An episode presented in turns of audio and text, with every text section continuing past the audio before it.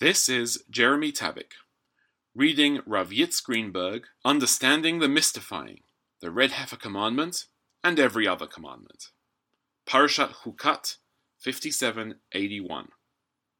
Our parsha opens with the quote unquote strange rite of the red heifer. This was a central rite in biblical times, in that it enabled people exposed to dead humans to regain ritual purity and go to the tabernacle or temple. However, by Talmudic times, the understanding of the rationale and the process of the rite was lost. Traditions then built up around this supposed mystery to argue that this inscrutability was deliberate. In this framework, the Torah consists of rationally understandable commandments, often called mishpatim, but also of totally incomprehensible mitzvot, chukim, given to teach us to obey instructions simply because God said so, without visible rhyme or reason. Later commentators push this approach to teach us that one obeys the Torah, no questions asked, simply because it is the word of God. I maintain that this direction of interpretation was mistaken, that the red heifer rite was not an exercise in obeying the inscrutable. This ritual was, in fact, fully understood in biblical times. Furthermore, it is a fundamental principle of covenant that the commandments are given not to train us to robotic conforming obedience in the service of God, but rather to improve people and their character traits. As such, they need to be explained rationally and clarified in presentation, so that people will fully understand which improvements they should work on to become a better human being and partner with God in living and applying the Torah to make a better world. The deeper truth is that the unfolding of covenant is the grand movement away from obedience, enforced by punishment, towards the human partner becoming a serious agent in defining the mitzvot and accepting these disciplines in order to live life on a higher plane. The steps of the red heifer ritual actually offer an example of a rational commandment that was fully understood in its time. Hukat opens with the challenge of overcoming the greatest state of ritual impurity, one caused by encounter with a dead human being. The human being is the highest form of life, therefore, the human corpse represents the most intense anti life. Contact with the corpse plunges an individual into an intense ritual impurity, which cannot be overcome by standard ritual purification, that is, mere immersion in a mikveh.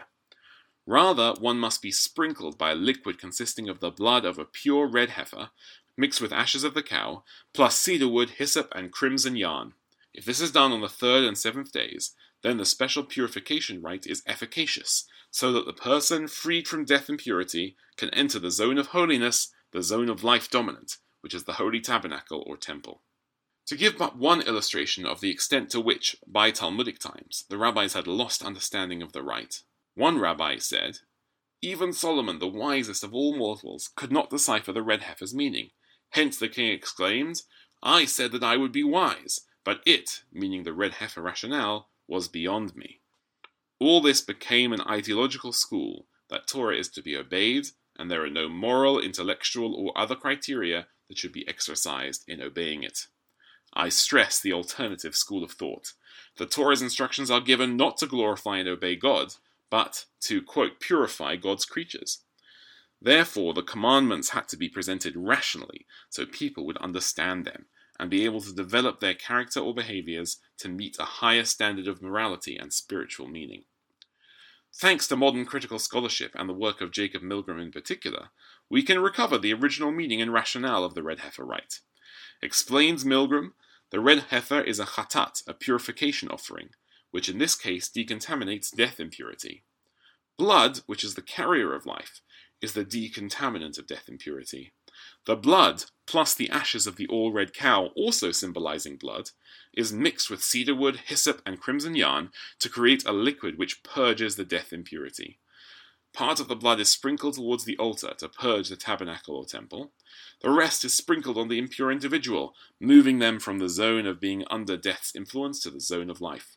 This makes them eligible to enter the tabernacle or temple, the zone of life dominant and growing.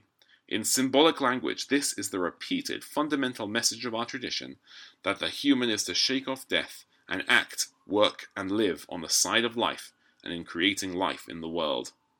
Milgrom also points out that the single anomaly that most bewildered the Talmud, that the ashes of the cow purified the impure but made the priestly handler ritually impure, is a characteristic of the Chatat sacrifice in general.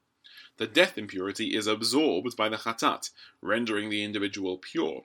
But it itself is now imbued with impurity, and so therefore renders its handlers impure. Thus, the priestly handler of the ashes must immerse overnight to become pure again. In short, Milgrom shows that the red heifer rite made sense in the symbolic language of the Khatat system, and was part of a conscious ritual proclaiming the commitment of God and the holy tabernacle or temple to help the individual fight off the encroachment of death, and to turn them to the side of increasing life. This is in accord with the general thrust of all covenantal, one might say halachic behaviors, to maximize life and to minimize the death or decay element in every life activity. This red heifer rite was not imparted to teach people to obey orders even when they were incomprehensible. On the contrary, this rite fits neatly into the overall goal of the commandments as a way of life, as an exercise in acting on the side of life.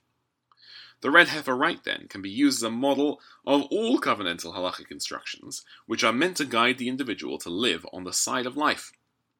The individual needs to understand the logic of the instruction so they can choose life and be a mature partner in the covenant of Tikkun Olam, of improving life and of the quality of life in the world. This clear rationale applies to every mitzvah and every society and culture. Each commandment must be articulated towards upholding life and towards a greater human autonomy and partnership role.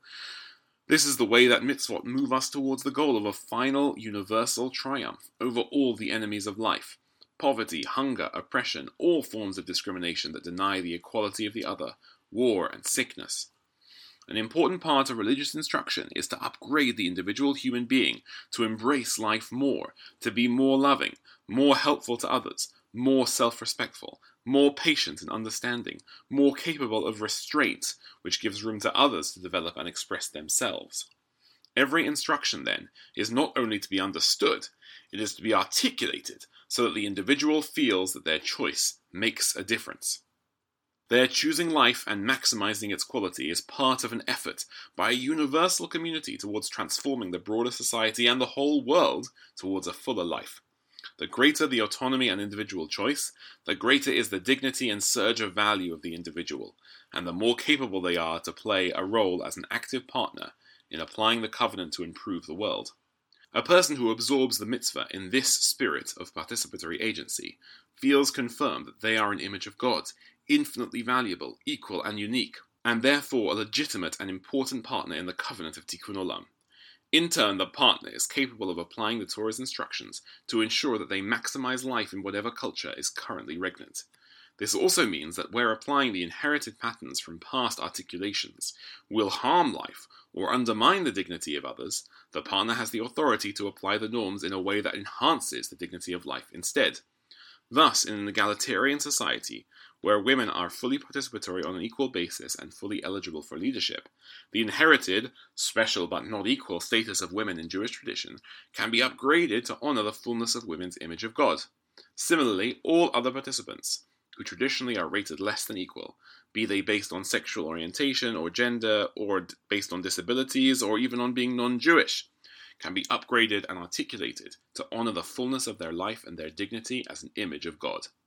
It should be stressed that in every area of life, having full understanding, having the capacity to choose and affirm the specific behaviors, having the sense not of yielding to an inscrutable dominant power, but rather joining in partnership with a higher force to make a better life for all, increases the dignity and sense of higher purpose that gives life richer texture and deeper meaning and inspiration. This is, in fact, the lesson of the red heifer rite. Shabbat Shalom.